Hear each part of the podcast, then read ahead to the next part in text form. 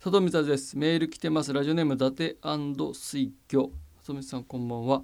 先日友人との会話でウォシュレットを使うか使わないかというような話題が上がったことがありました。僕はむしろないと困ると思う人間なんですが友人と数人は口を揃えて不衛生な気がするから使わないとのことでした。佐藤さん普段ウォシュレット使いますか？という。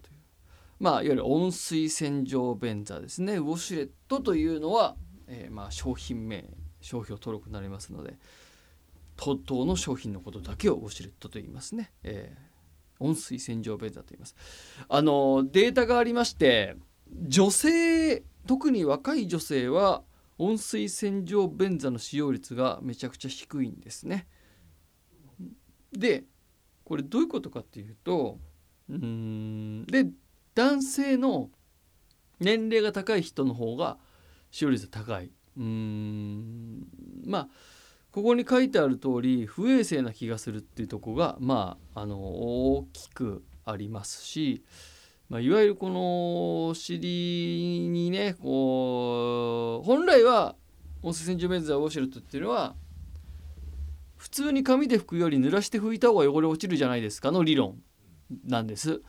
だからその通りなんですけどもやっぱり、まあ、自宅はとにかくいいけど公衆トイレとか誰が使ったか分かんないようなやつはちょっと嫌だなっていうのは気持ちがもちろん分かんないでもないじゃないですか。自分のちょっとこうデリケートなところにねノズルから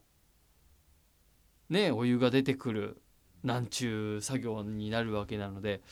でメーカーさんと話してるともう今やもはやノズル洗浄っていうのは、えー、使う前に、え、洗いでしかもその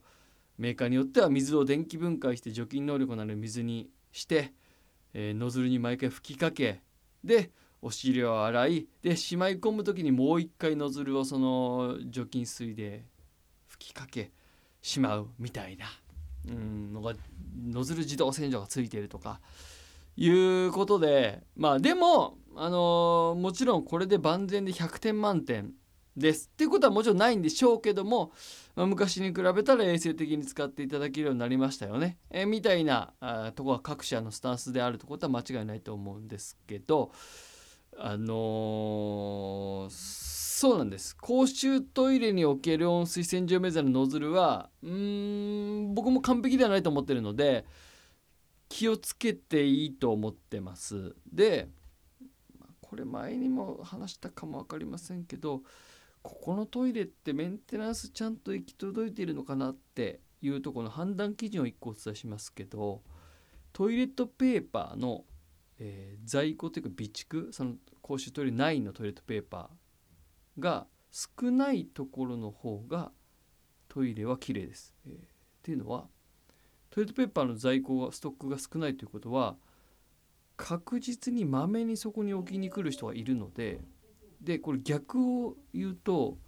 例えば業務用の超分厚い何ロール分なんだみたいなトイレットペーパーを置いてあるところとか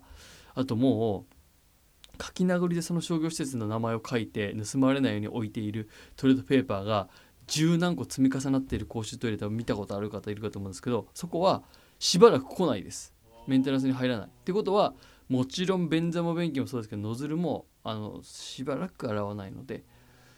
なかなか厳しいんじゃないかなと、まあ、1個の目安に確実な指標ではないけど1個の目安にしてもらってもいいかなと思っ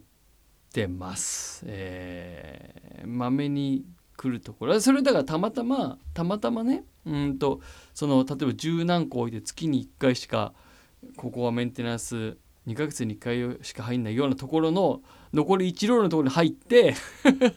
ここは大丈夫だって思っちゃう。そのデータが 1, 1日しかないのは無理だけどここのトイレってなんかずっとトイレットペーパーのストックがちょっとしかないよなとか日常使ってるとこだとしたらね公衆トイレとして。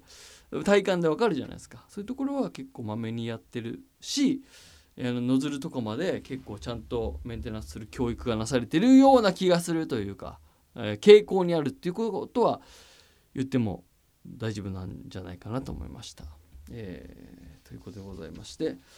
えー、ぜひねあの皆さんも僕はする方です使いますあのもちろん温水洗浄メズ大好き人間としてはやっぱりあのないと気持ち悪くなっちゃうのでなるべくあの